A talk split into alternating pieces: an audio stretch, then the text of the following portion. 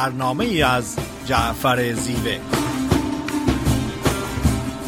نردبان این جهان ما و منیست، عاقبت این نردبان افتادنیست. لاجرم هر کس که بالاتر نشست، استخوانش سخت‌تر خواهد شکست. مستو خواجه مستو یا مستو. با سلام خدمت شنوندگان بسیار عزیز و محترم رادیو بامداد، روزتون بخیر. فریده نیرومند برنامه هفتگی خودشناسی رو به طور زنده از استودیو رادیو بامداد در شهر ساکرامنتو در ایالت کالیفرنیا خدمتتون ارائه میشه. جای جناب زیوه بی نهایت خالی هستش و به امید و آرزوی برگشت ایشون به برنامه‌های هفتگی خودشناسی. جاشون امروز بی نهایت خالی هستش، چون برنامه خودشناسی این هفته صحبتی است در ارتباط با سوگواری، عزاداری و یا grieving process. موضوع عزاداری و سوگواری در روانشناسی با یک دید عاطفی به اون نگاه میکنه، در حالی که در عرفان و خودشناسی با دید دیگری به این موضوع نگاه میکنه. و به همین خاطر هستش که هرچند من اشاره‌ای به جنبه‌های عرفانی و خودشناسی خواهم کرد، ولی جای جناب زیوه خالیه، چون تخصص ایشون در عرفان و خودشناسی هستش. به هر حال اون زمانی که عزیزی رو از دست میدیم یا جانور زنده یا جاندار زنده‌ای رو از دست میدیم که با اون رابطه عاطفی عمیقی داشتیم، برخورد ما به این از دست دادن، برخورد عاطفی ما رو گریو، سوگواری یا عزاداری میگن. بنابراین عکس‌العمل عاطفی ما برای از دست دادن یک عزیز و یا یک جاندار که به اون رابطه عاطفی عمیقی داشتیم، سوگواری یا عزاداری هستش. سوگواری و عزاداری علامت ضعف و علامت عدم ایمان نیستش. فردی که از دست رفته از طریق مرگ، جانداری که از طریق مرگ از دست رفته، هیچ درد و رنج و اندوه و افسوسی رو حس نمی‌کنه. این درد و غم و اندوه و افسوس برای بازماندگان هست و برای بازماندگان به این خاطر هستش که از نظر عاطفی به اون از دست رفته عکس‌العمل نشون میدن. باید توجه کنیم و آگاه باشیم که سوگواری و عزاداری فقط مخصوص از دست دادن یک عزیز و یا یک جاندار که به اون ارتباط عاطفی داشتیم نیست. دو فرد که به طریق عشق رابطه ازدواج و یونیتی رو برقرار کردن، زندگی خودشون رو صرف کردن برای تشکیل خانواده، اگر اون یونیون و ازدواج به طلاق بیانجامه بعد از 30 سال، بعد از 20 سال، بعد از 50 سال، طلاق مرگ ازدواج و یونیون هستش. و دقیقاً افراد همون پروسه سوگواری، عزاداری یا گریوینگ رو طی میکنن. اگر فردی شغلی رو که خیلی براش محترم بوده، دوست داشته، خلاقیت ها و کاربردش رو میتونسته نشون بده، از دست دادن اون شغل همون عزاداری، همون سوگواری رو داره. شکست اقتصادی، از دست دادن یک رفیق، حتی جا به جا شدن یک رفیق از یک شهر به شهر دیگه، پیری و فرسودگی، بیماری‌های مزمن که نشوندهنده عدم سلامت هستش، اینها همه مراحل عزاداری، سوگواری یا گریف رو دارن که عکس العمل عاطفی ما به این از دست دادن ها هستش.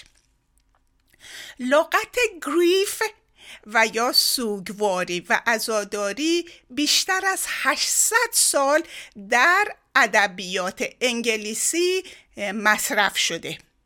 در سال 1965 روانشناس سوئیسی امریکایی به نام الیزابت راس تحقیقات انجام میداد روی افرادی که بیماری‌های مزمن دارن و احتمالاً به مرگ خودشون نزدیک هستن. تحقیقات الیزابت راس در این ارتباط بود که این افراد از نظر عاطفی و احساسی نسبت به مرگ خودشون یا مرگ عزیزان چه احساساتی دارن و در نتیجه این تحقیق پروسه عزاداری، پروسه سوگواری، پروسه گریف رو به 5 مرحله تقسیم کرد.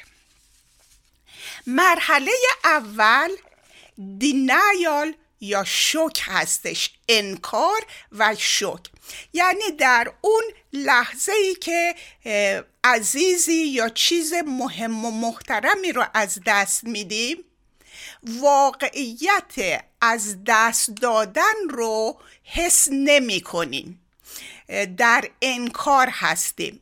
برای مثال یک فردی که شغلشو از دست داده در مرحله انکار فکر میکنه که رئیسش بهش زنگ میزنه و بهش میگه برگرد سر کار، یا یه نفر که یک رابطه طولانی و عمیق داشته، اگر دوست پسرش یا دوست دخترش رهاش کنه در اول میگه 1-2 روز دیگه پشیمون میشه و میاد منو دعوت میکنه به شام.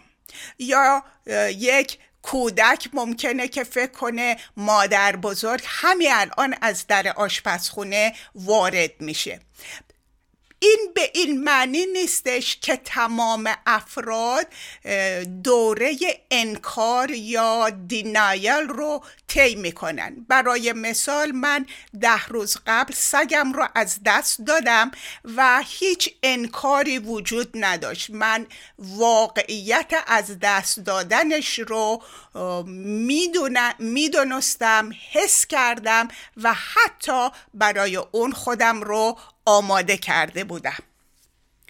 بعد از مرحله انکار، شوک بودن، بی‌حس بودن، مرحله خشم هستش. این خشم خیلی چیز سالم و طبیعی هستش. وقتی که یک چیز عزیز و یا فرد عزیزی رو از دست میدیم احساس خشم میکنیم و احساس میکنیم چرا من؟ این خدا کجاست که این مرض رو به من داده؟ خدا کجاش عادل هستش که عزیز منو ازم گرفته؟ یا در عالم هستی عدالتی وجود نداره؟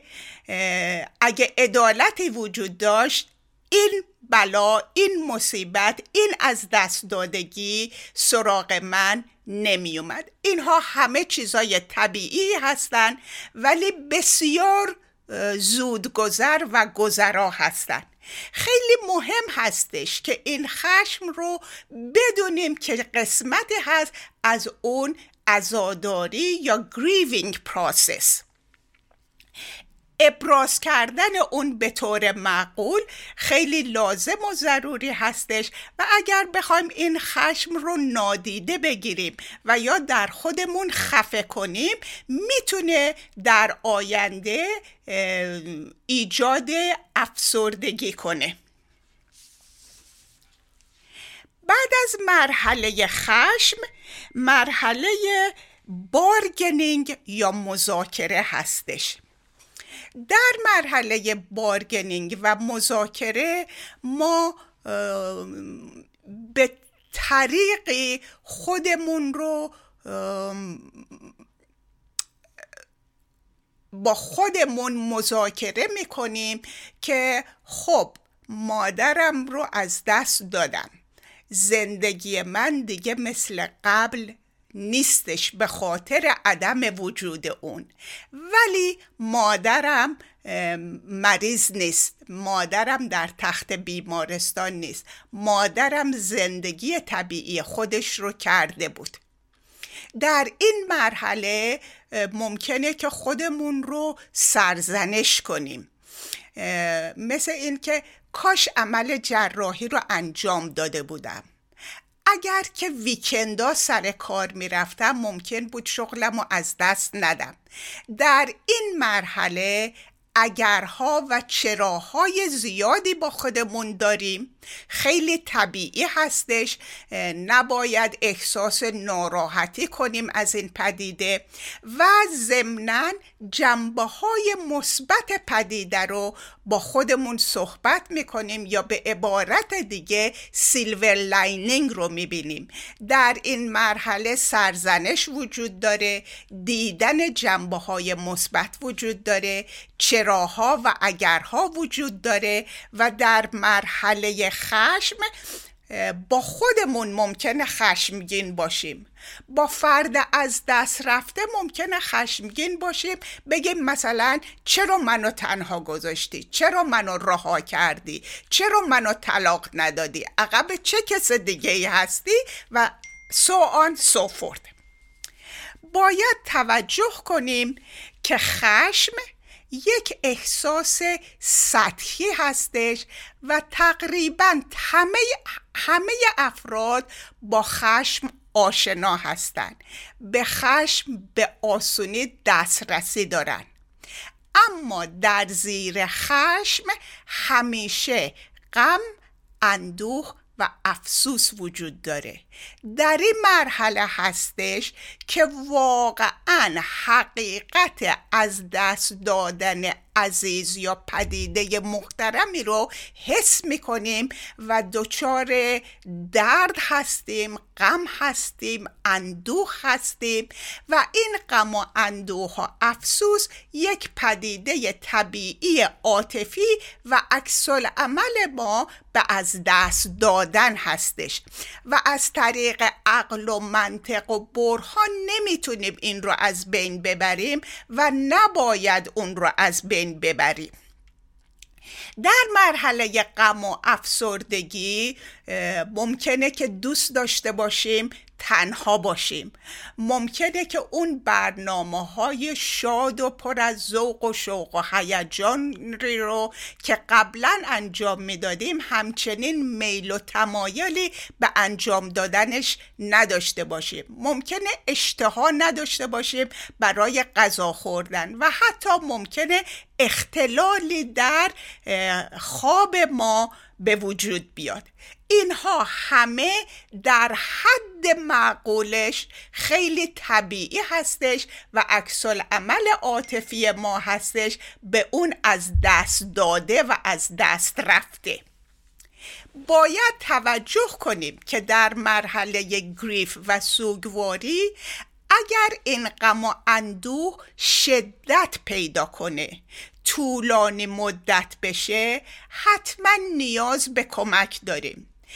این افسردگی و این غم گریف کلینیکال دیپرشن یا میجر دیپرشن نیستش، ولی اگر که شدتش ادامه پیدا کنه و هر روز از شدتش کمتر نشه حتما باید کمک بگیریم.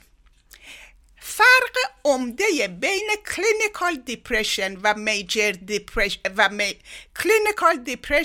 میجر دیپرشن با اون افسردگی گریف خیلی با هم فرق دارن.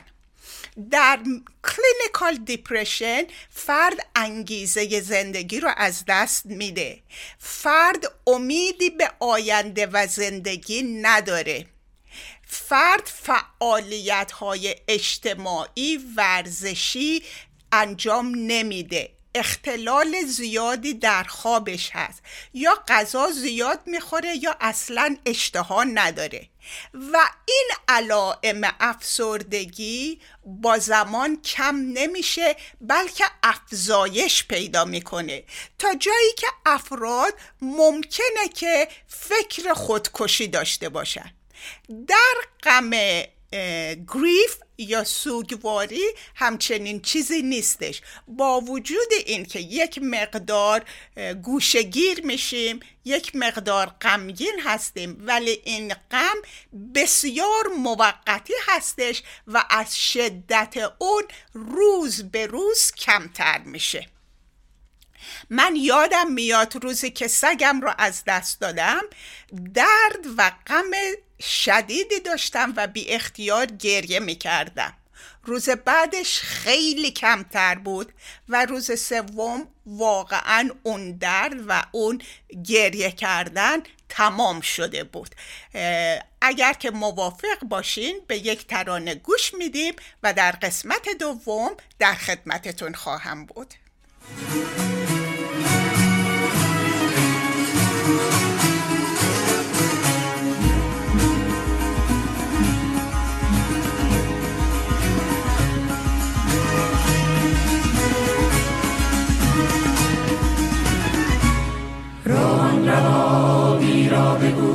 مستم سلامت می کنم، من مرغ آبی را بگو مستم سلامت می کنم، روان لبابی را بگو مستم سلامت می کنم، من مرغ آبی را بگو مستم سلامت می کنم، روان لبابی را بگو مستم سلامت می کنم، مستم سلامت می کنم، وان مرغ آبی را بگو مستم سلامت می کنم، مستم سلامت می کنم.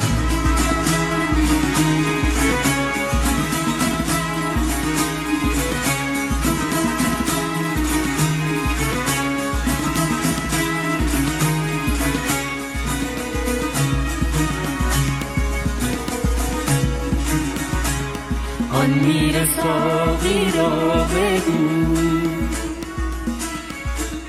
آن میر ساقی را بگو مستم سلامت می کنم،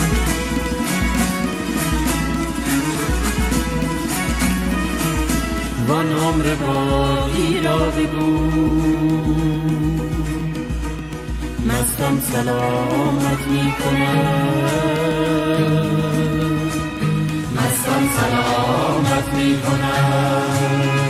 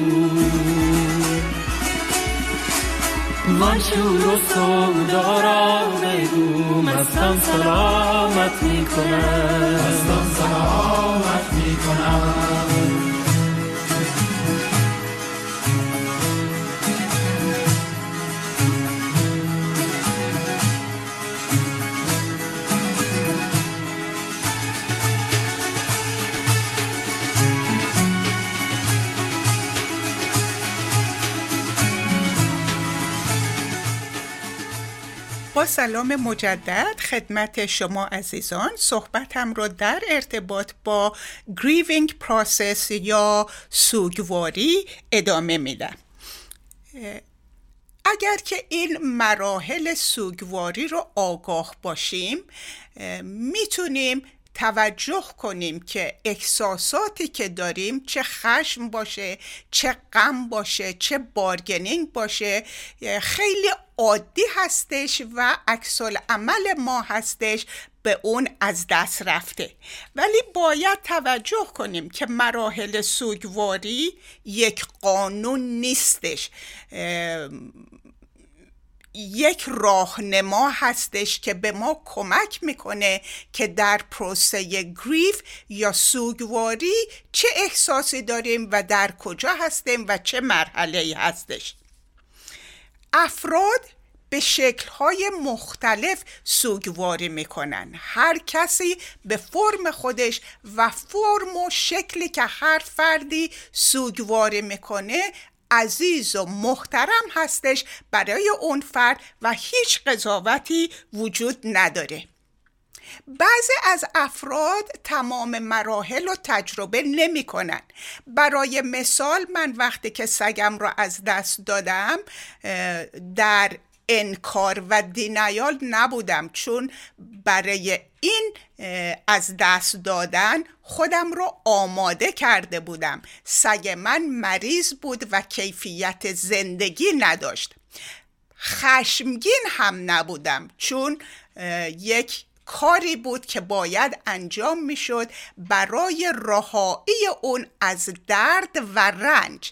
ولی قسمت اندوه، افسوس، غم وجود داشت و همونطور که خدمتتون گفتم اون رو با دیگران سهیم شدم، خودم احساسم رو احساس کردم و اون رو ابراز کردم و در مدت نسبتاً کمی به حالت عادی برگشتم. نه این که الان غمگین نیستم از این که توی زندگیم نیستش، ولی قدرت و توانایی لذت بردن هم در کنار غم رو دارم.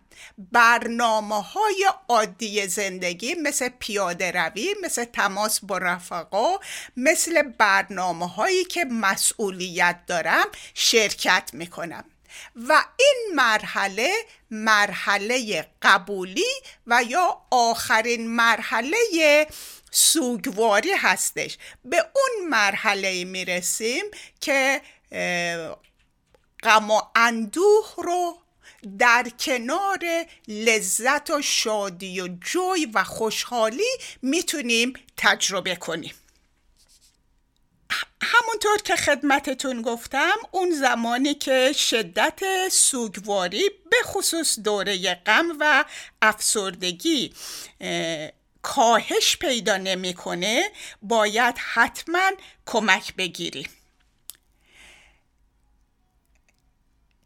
هلن کلر معتقد هستش و مطرح میکنه اون زمانی که ما احساس عمیق عاطفی به یک جاندار و با یک انسان دیگه برقرار میکنیم، هیچ وقت اون فرد یا اون موجود رو از دست نمیدیم، چون در نتیجه اون ارتباط عمیق عاطفی اون فرد یا اون موجود قسمتی از زندگی ما هستش، قسمتی از وجود ما هستش. در عرفان اعتقاد بر این هستش که مرگی وجود نداره، زندگی بدون فاصله ادامه پیدا میکنه. فقط بدن ما هستش که در نتیجه فرسودگی، پیری، بیماری و سن بالا از طریق مرگ به خاک تبدیل میشه، ولی روح ما از طریق مرگ از قفس بدن آزاد میشه و زندگی ادامه پیدا میکنه در یک سطح دیگر، در یک شرایط دیگر. و در واقع این یک ارتقا به مراحل بالاتر از زندگی هستش و نیازی به سوگواری و عزاداری نداره.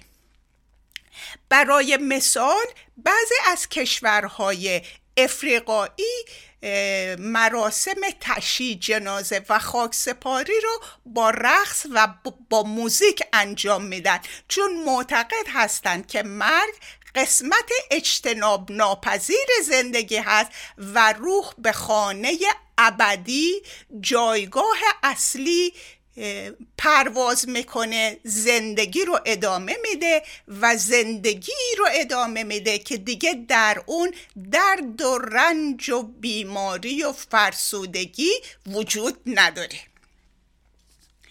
اما برای افرادی که سوگوار هستن و عزیزی رو از دست دادن، چگونه میتونیم اونها رو کمک کنیم و حمایت کنیم؟ اولین و مؤثرترین کاری رو که یک فرد میتونه انجام بده این هستش که به فرد عزادار گوش بده و اجازه بده فرد عزادار احساساتش رو ابراز کنه، خاطراتش رو مطرح کنه، چه خاطرات مثبت و چه خاطرات منفی، یا به عبارت دیگه شنیدن یا اکتیو لیسنینگ که هدف جواب دادن یا نصیحت کردن یا ادوایز دادن نیستش، بلکه هدف با فرد بودن هست و فرد رو درک کردن. دومین کاری که میتونیم بکنیم این که به اون طرف ارتباط برقرار کنیم از طریق امپاتی، یعنی اون پدیده‌ای که میگیم غم تو غم من هست همونطوری که شادی های تو شادی من هستش. من یادم میاد روزی که سگم رو از دست داده بودم یک تکست به جناب زیوه فرستادم و گفتم که من نمیتونم کلاس خودشناسی شرکت کنم و به هم جواب دادن که حتما باید شرکت کنی و غمت رو با بقیه در کلاس سهیم شی. و من بی نهایت خوشحال هستم که به صحبت ایشون گوش کردم و اون جلسه بی نهایت به من کمک کرد. برای کمک کردن به فرد عزادار میتونیم کارهای عملی رو انجام بدیم. برای مثال میتونیم برای فرد خرید کنیم، برای فرد غذا درست کنیم، برای فرد رانندگی کنیم و اون رو به اپوینتمنت های مختلف ببریم و کارهایی که ممکنه که فرد نیاز داشته باشه و ما میتونیم اونها رو عملاً انجام بدیم. هیچ وقت در ارتباط با فرد سوگوار فرض نکنیم گریه نمیکنه پس غمگین نیست، گریه میکنه پس خیلی غمگینه. هیچ کدوم از این قضاوت ها ممکنه که در حال فرد سوگوار مفید نباشه و ممکنه که اصلا صادق نباشه، چون افراد به فرم خودشون، به شکل خودشون سوگواری میکنن. سعی کنیم اون منابعی که به فرد سوگوار کمک میکنه پیدا کنیم. برای مثال گروه مادران علیه رانندگی الکل، Mother Against Drunk Driving، اگه فرد عزیزش رو از طریق درانک درایوینگ از دست داده باشه، مراجعه به این گروه میتونه بی نهایت مفید باشه. Polyglass Foundation گروه هایی داره و برنامه هایی داره که افرادی که فرزندشون را از طریق دزدیدن یا کیدنپ کردن از دست داده حمایت میکنه. گروه هایی هستن که افرادی که بیماری های مزمن دارن حمایت میکنن. بنابراین در اون لحظه ای که فرد سوگوار هست ممکنه که به این منابع آگاهی نداشته باشه و ما میتونیم این کار، این رجوع رو براش انجام بدیم. در ارتباط با سوگواری و شدت اون دو نوع سوگواری وجود داره. یکی سوگواری معمولی، وقتی که یک نفر همسرش رو در سن 80 سالگی از دست میده، البته سوگواره، البته تنهاست، البته زندگیش دیگه به فرم قبل بر نمیگرده. همدم، رفیق، یار و یاوری که سالها باهش بوده از دست میده. ولی این یک سوگواری معمولی و طبیعی و قابل درک هستش، قابل پیش بینی هستش، براش آمادگی داریم. همونطور که گفتم مرگ اجتناب ناپذیر هستش. ولی یک سری سوگواری ها هستش که اون رو سوگواری یا complicated grieving میگن، یعنی سوگواری پیچیده. برای مثال، مادری که دختر 19 سالش رو که دانشگاه میرفته از دست میده، ازش هیچ خبری نیست، نمیدونه که زنده هست یا مرده است و سالها طول میکشه تا جوابی پیدا بشه. مسلماً این سوگواری بسیار پیچیده هستش و نیاز به حمایت در شکل‌ها و فرم‌های متفاوت داره. در قسمت بعد برنامه در خدمتتون خواهم بود. مردان خدا پرده یه بندار در میدن، یعنی همه جا غیره خدا یار ندیدن.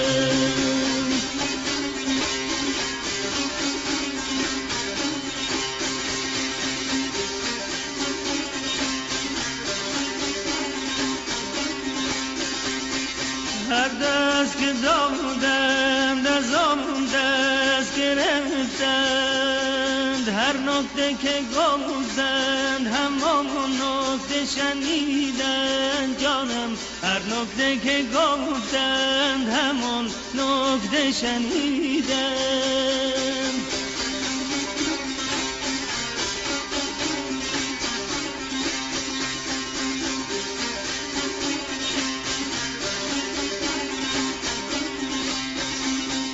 جمعی به در پیر خرابات خرابند،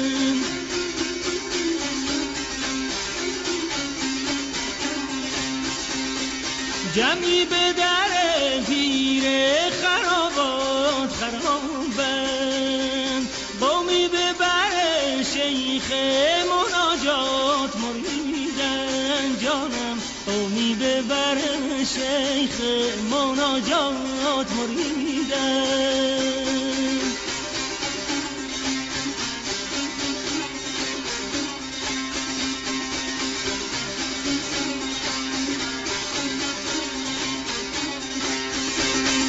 فریاد که در رگ‌وزر آدم خاکی،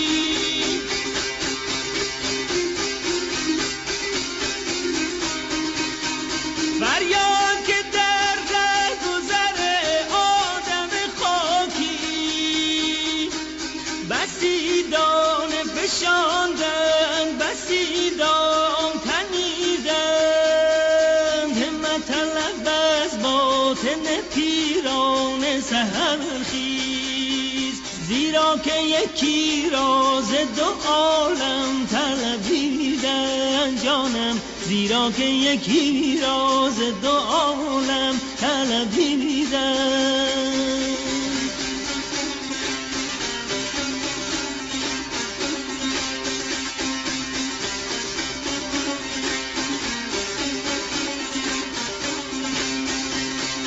مردان خدا فرده یه بندار در میدن، یعنی همه جا غیره خدا یار ندیدن.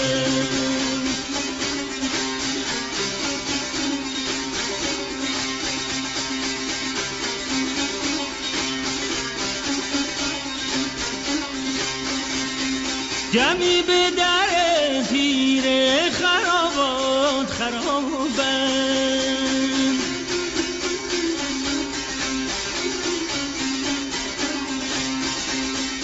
جمی به در خیره خرابات خرابن، قومی به بر شیخ مناجات مریدن جانم، قومی به بر شیخ مناجات مریدن. با سلام مجدد خدمت شما شنوندگان بسیار عزیز، صحبتم رو در ارتباط با grieving process یا سوگواری ادامه میدم. در قسمت اول از 5 مرحله انکار یا شوک، خشم یا انگر، مذاکره یا نگوشیشن و قسمت غم و قبولی صحبت کردم. خیلی فکر میکنم مفید باشه اگر که علائم برای مثال دینایل یا انکار رو بدونیم.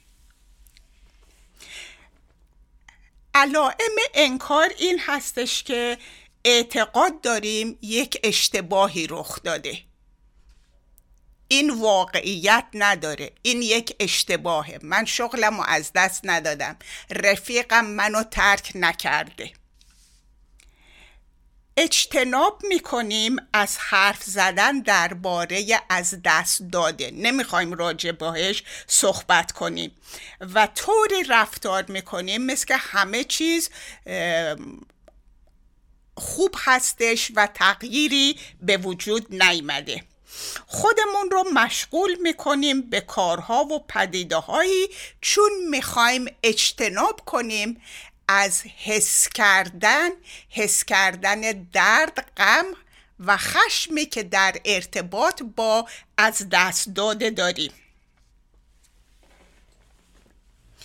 و از اون فرد از دست رفته در حال حاضر ازش یاد میکنیم، در حال حاضر صحبت میکنیم، مثل این که هنوز وجود داره. اینها همه علائم هایی هستش که ما در حال انکار هستیم، دینایل هستیم و میخوایم اجتناب کنیم از قبول کردن واقعیت از دست دادن یا از دست رفته. علائمی که در مرحله غم، افسوس، اندوه و یا دپرشن وجود داره این هستش که به مقدار ضعیفی احساس عدم امید میکنیم در ارتباط به آینده، ولی این جنبه کلی نداره، اون در ارتباط با رابطمون هستش با از دست رفته، در حالی که در کلینیکال و میجر دیپرشن یک عدم امید کلی هستش نسبت به زندگی، در هیچ جنبه زندگی امیدی نداریم. یک مقدار احساس سردرگمی میکنیم و یا اینکه مثل اینکه دیرکشن خودمون، جهت خودمون رو گم کردیم یا از دست دادیم. اینها خیلی طبیعی هستش و افراد زیادی اینها رو ریپورت کردن. در این مرحله مشکل زیادی داریم با توجه و تمرکز کردن. من متاسفانه الان یک بیمار باهاش کار میکنم که سمستر آخر تحصیلاتش بوده، رها کرده و برگشته و میگه نمیتونم به درسم ادامه بدم چون نمیتونم توجه کنم، نمیتونم تمرکز کنم و این یکی از اون علامتهای افسردگی هستش و این موقتی هستش، باید زود گذرا باشه، در حالی که در کلینیکال و میجر دپرشن ادامه دار و بسیار شدید هستش. در تصمیم گیری یک مقدار مشکل داریم. شنبه شب برنامه جشن سالگرد رادیو بامداد 14مین سال که خدمت نیکی جون عزیز و جناب گلشنی و تمام دستاندرکاران رادیو بامداد تبریک میگم. من مدت زیادی با خودم جنگ داشتم، آیا برم آیا نرم، کاش خونه بمونم، و میدونستم که این یک چیز خیلی طبیعی هستش و خودم رو جمع و جور کردم، آماده شدم و برای 2 ساعتی در خدمتشون بودم. و در فرق بین افسردگی گریو و کلینیکال دیپرشن رو خدمتتون گفتم. در کلینیکال دیپرشن حتما نیاز به کمک داریم.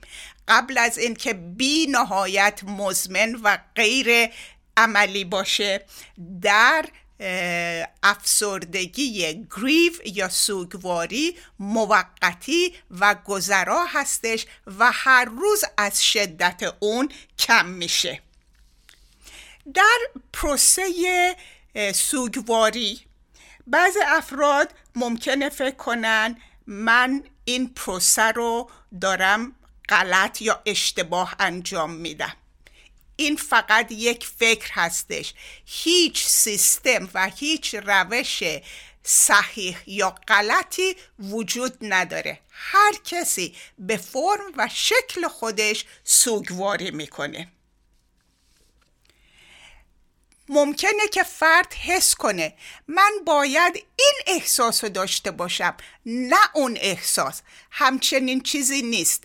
احساس شما هستش، در وجود شما هستش، شما اون رو حس میکنین و همچین چیزی نیستش که کسی به فرد دیکته کنه که چه احساسی داشته باشه. نه تنها در مورد سوگواری، در هر زمان دیگه احساس یک پدیده فردی و شخصی و درونیه و هیچ کس دیگه نمیتونه دیکته کنه که چه احساسی داشته باشی.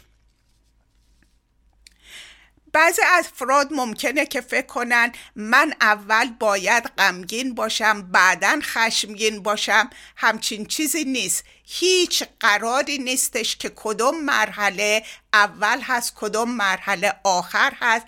ضمناً این مراحل جاشون رو با هم عوض میکنن. بعضی وقت 2 تا 3 تا پدیده رو همزمان با هم احساس میکنیم.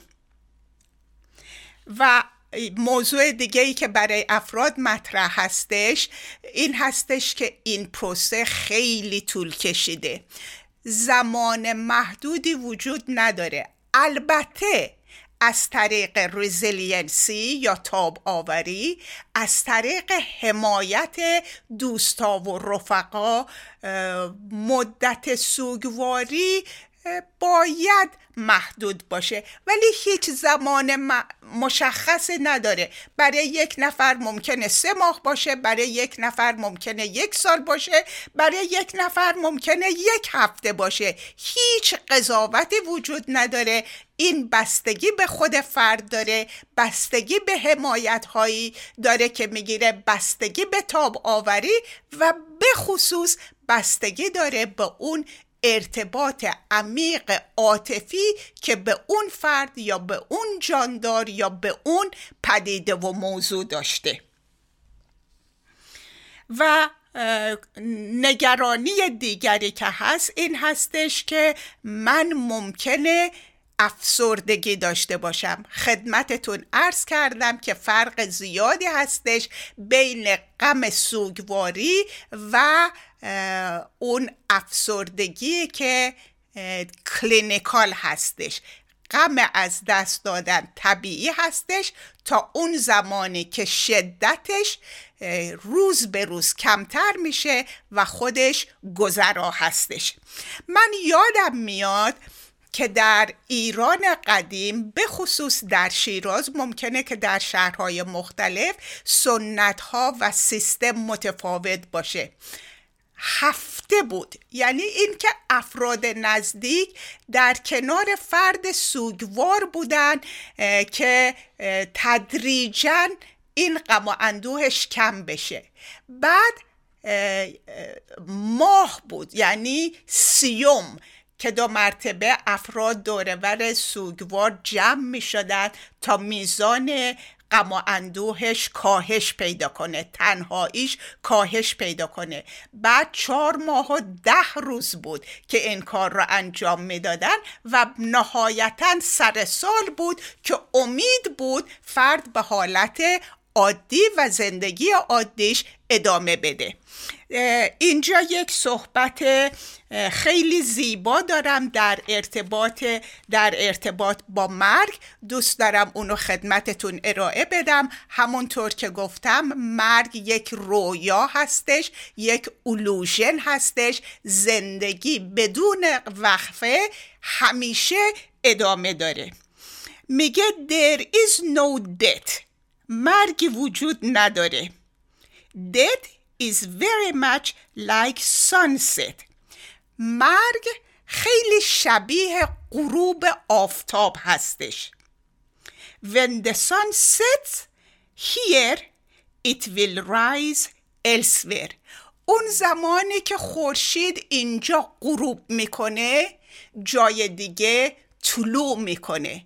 دقیقاً مثل مرگ، اون زمانی که ما اینجا مرگ میبینیم جای دیگه تولد هست و زندگی، و این خیلی جنبه عرفانی داره، جنبه خودشناسی داره و اگر آقای زیوه تشریف داشتن این رو مفصلا خدمتتون ارائه میکردن. In reality the sun never set. در واقع غروب آفتابی وجود نداره. Likewise, death is only an illusion. دقیقاً مثل غروب و طلوع آفتاب، مرگ هم یک رویا هستش. Death is only an illusion, an appearance، یعنی ظاهر اینجوری به نظر میاد. For what is death here is birth elsewhere. چون اون چه رو که ما به عنوان مرگ اینجا میبینیم در جای دیگه، در خانه اصلی و ابدی تولد هستش. For life is endless. زندگی ادامه داره بدون وقفه. بی نهایت سپاسگزارم از وقت و توجهتون. هفته شادی رو براتون آرزو میکنم. تا هفته آینده، خدا نگهدار.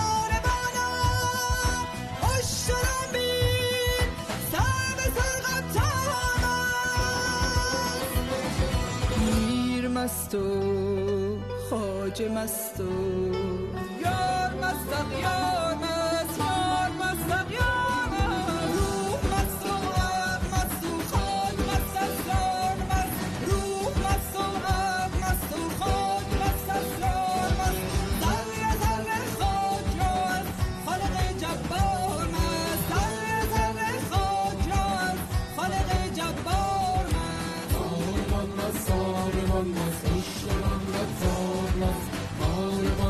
آرمان مست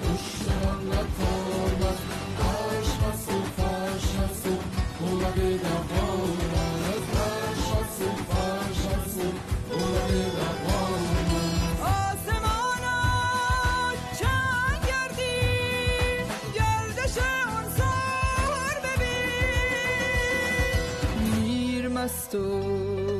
خواجه مست و یار مستق یار مست یار مستق یار مست می گذشتم صبحم در عرصه بازان است عارفی دیدم روان در خانه خمال است ره گذر دستم گرفت و خانقاه شیخ بود شیخ در سجاده دیدم جمله گیزنم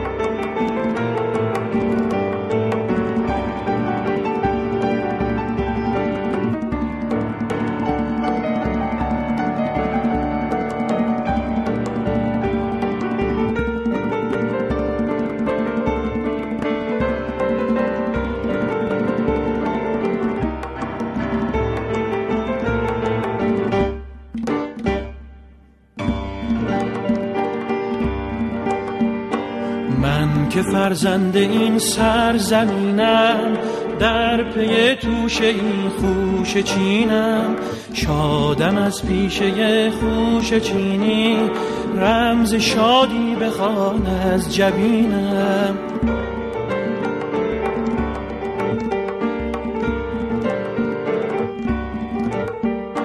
من که فرزند این سرزمینم، در پی توشه این خوشه چینم، شادم از پیشه خوشه چینی، رمز شادی بخوان از جبینم.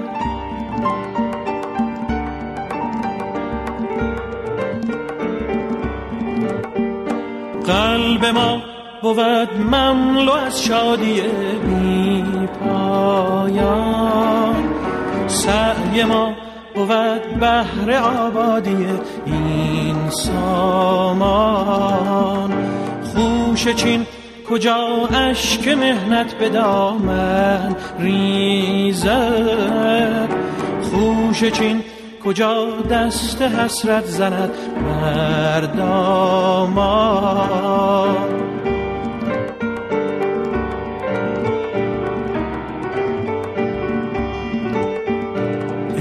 خوشا پس از لحظه چند آرمیدن، همراه دل بران خوشه چیدن، از شف گهی همچو بلبل نغمه خواندن، گه از این سو به آن سو پریدن. قلب ما بود مملو از شادی بی پایان، سعی ما بود بحر آبادی این سامان. خوشه چین کجا اشک مهنت به دامن ریزد، خوشه چین کجا دست حسرت زند بر دامان.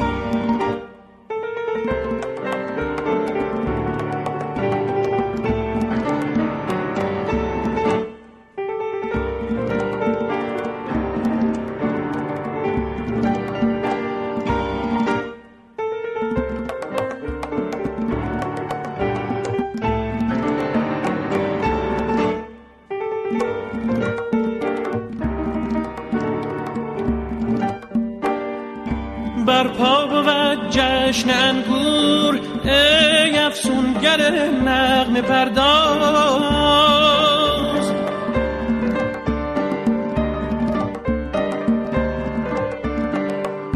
برپا بود جشن انگور ای افسونگر نغمه پرداز، در کشور سبز و گل با شور و شف نغمه کن ساز. قلب ما بود مملو از شادی بی پایان، سعی ما بود بحر آبادی این سامان. خوشه چین کجا اشک مهنت به دامن ریزد، خوشه چین کجا دست حسرت زند بر دامان.